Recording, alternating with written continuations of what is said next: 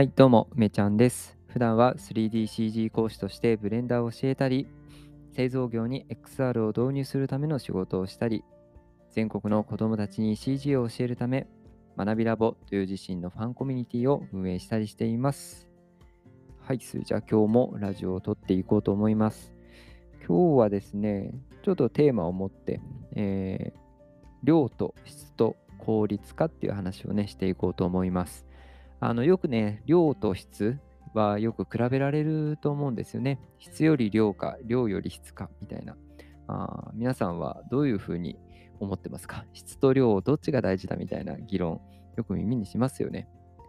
あの私はですね、あのこっちよりこっちみたいな議論自体はなんかあんまりしっくりきていなくて、なんかこれらにはすごく、うん、重要性のなんかこっちのが重要だっていうことよりも順番があるんじゃないかなっていつも思ってますね。で今日は質と量の話もそうなんだけど、その中に効率化もなんか混ぜてね、話をしたいかなというふうに思います。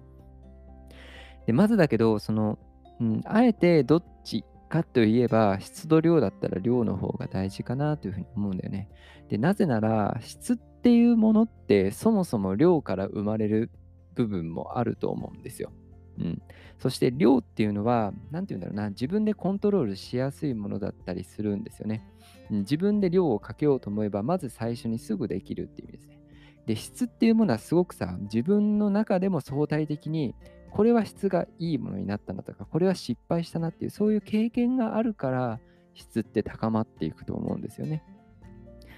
なんか本当物を買う時とかもそうかな。なんか私はマウスとかキーボードを本当にたくさん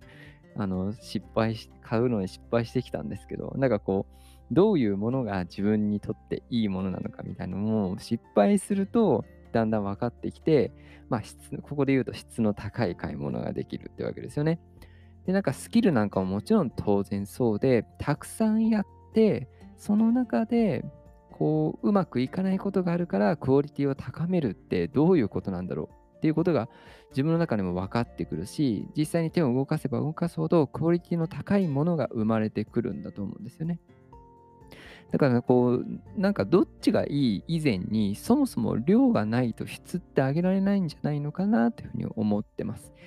で大抵ねこういうことを、まあ、議論すると同じような結論になるんだけどやっぱりその量をやってる時に質を高めたいって思うことっていうのがすごく大事なんだよね。だつまりさ量か質かっていうのを比べること自体がもうそもそもナンセンスでいやどっちも目指そうよっていうことだと思う。あとはねそのなんて言うんだろうな質を高めようっていうことよりも量を取ろうと思えばなんかじゃあ自分が制作しようと思った時にサボらないようになりますよね。要はさ、そもそもなんか質の高い仕事をしようなんてさ、人間いきなりは無理で、まずたくさん時間をかける、ね、たくさん時間をかけるぐらいのやる気というかさ、あその気持ちが大事なんだよね。なんとなくこう質の高い仕事をすれば短時間で何か終わるんじゃないかなんてことはなくて、やっぱり長い時間を最初はかけて、長い時間かけていく中で、なんかもっとこれクオリティ高めたいなとか、あこれはね、時間短縮の効率化の話だけど、もっと作業時間短くして同じクオリティ出したいなとかって思うわけですよね。だからあの質とね、えー作業の効率化っていうのは、これもどちらも量から生まれるものかなというふうに思います。1日ね、3時間だ、4時間だって、例えば作業できる時間があって、なんか作業効率化してね、1時間で作業を終わらせようって思うのって、な結構、なんていうんだろうな、ずるずるい、うん、ずるい考え方だななんて自分ではね、思ってるんですよね。え要は、例えば4時間時間があるなら、4時間まずフルで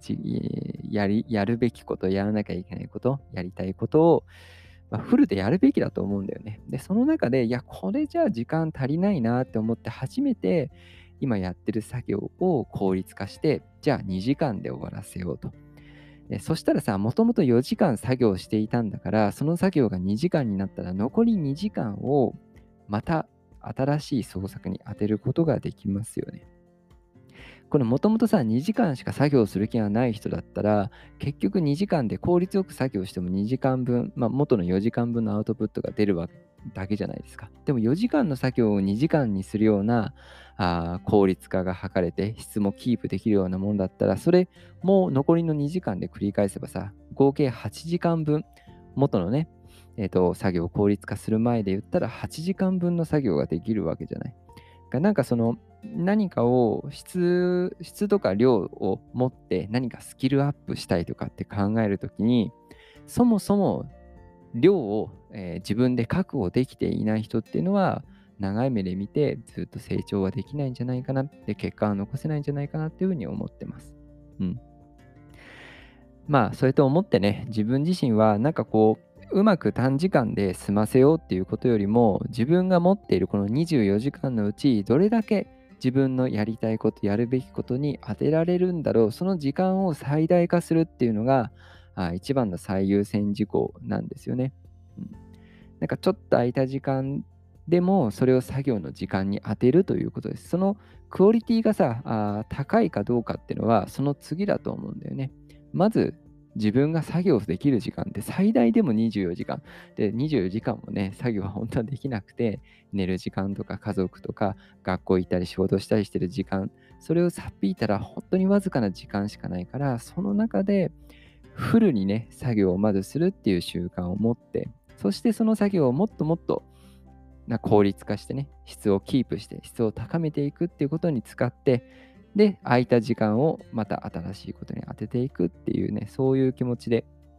日々のね、時間管理とか、あ目標設定とかをやっています。なんかね、この、まあ結構自分を追い込むんでね、大変だったりするんだけど、そうやって1年間やってると、なんかそれが当たり前になるしね、もうなんか普通になってきちゃったりして、まあこういうのも習慣の一つかなというか、あ考え方次第でね、えー、自分自身がなんか一つ一皮むけたなという感じがしています。はい、えー、ということで最後まで聞いていただきありがとうございました。何かね、参考になれば幸いです。ではまたお会いしましょう。